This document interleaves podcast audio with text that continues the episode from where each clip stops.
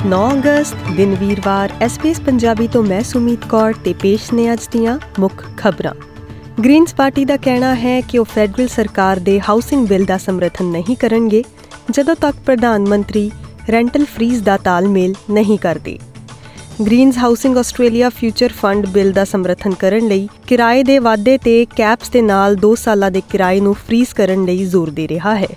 ਪ੍ਰਧਾਨ ਮੰਤਰੀ Anthony Albanese ਕਿਰਾਏਦਾਰਾਂ ਦੇ ਅਧਿਕਾਰਾਂ ਨੂੰ ਵਧਾਉਣ ਬਾਰੇ ਵਿਚਾਰ ਵਟਾਂਦਰੇ ਲਈ ਅਗਲੇ ਬੁੱਧਵਾਰ 16 ਅਗਸਤ ਨੂੰ ਰਾਸ਼ਟਰੀ ਮੰਤਰੀ ਮੰਡਲ ਵਿੱਚ ਆਪਣੇ ਰਾਜ ਅਤੇ ਖੇਤਰੀ ਹਮਰੁਤਬਾ ਨਾਲ ਮੁਲਾਕਾਤ ਕਰਨਗੇ।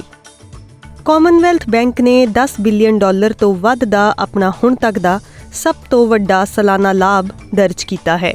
ਕਾਮਨਵੈਲਥ ਬੈਂਕ ਆਸਟ੍ਰੇਲੀਆ ਨੇ ਸਾਲਾਨਾ ਸ਼ੁੱਧ ਮੁਨਾਫੇ ਵਿੱਚ 5% ਦੇ ਵਾਧੇ ਨਾਲ 10.2 ਬਿਲੀਅਨ ਡਾਲਰ ਦੀ ਰਿਪੋਰਟ ਕੀਤੀ ਹੈ। ਉੱਚ ਵਿਆਜ ਦਰਾਂ ਕਾਰਨ ਸੰਚਾਲਨ ਆਮਦਨ 13% ਦੀ ਵੱਧ ਕੇ 27 ਬਿਲੀਅਨ ਡਾਲਰ ਹੋ ਗਈ ਹੈ।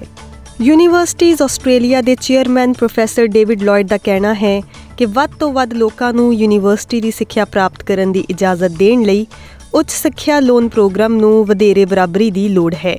ਪ੍ਰੋਫੈਸਰ ਲਾਇਡ ਨੇ ਨੈਸ਼ਨਲ ਪ੍ਰੈਸ ਕਲੱਬ ਨੂੰ ਸੰਬੋਧਨ ਕਰਦਿਆਂ ਕਿਹਾ ਕਿ ਭਵਿੱਖ ਵਿੱਚ ਹੁਨਰ ਦੀ ਘਾਟ ਅਤੇ ਨੌਕਰੀਆਂ ਦੀ ਘਾਟ ਨੂੰ ਪੂਰਾ ਕਰਨ ਲਈ ਵਧੇਰੇ ਨੌਜਵਾਨ ਆਸਟ੍ਰੇਲੀਅਨਾਂ ਨੂੰ ਯੂਨੀਵਰਸਿਟੀਆਂ ਵਿੱਚ ਜਾਣ ਦੀ ਲੋੜ ਹੈ।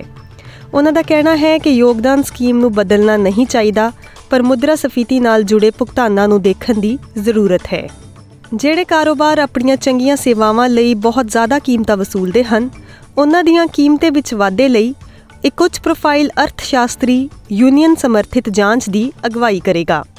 ਜਾਂਚ ਟ੍ਰੇਡ ਯੂਨੀਅਨ ਅੰਦੋਲਨ ਦੁਆਰਾ ਸਥਾਪਿਤ ਕੀਤੀ ਗਈ ਹੈ ਅਤੇ ਇਸ ਦੀ ਅਗਵਾਈ Australian competition and consumer commission ਦੇ ਸਾਬਕਾ ਚੇਅਰ ਪ੍ਰੋਫੈਸਰ ਐਲਨ ਫੈਲਸ ਕਰਨਗੇ।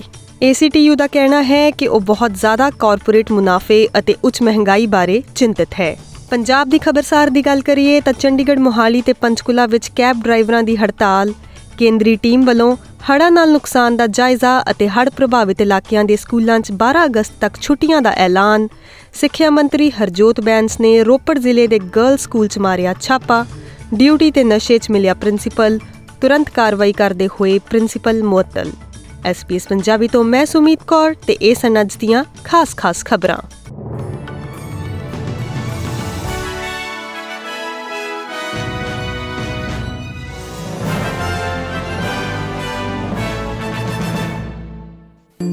With SBS Radio.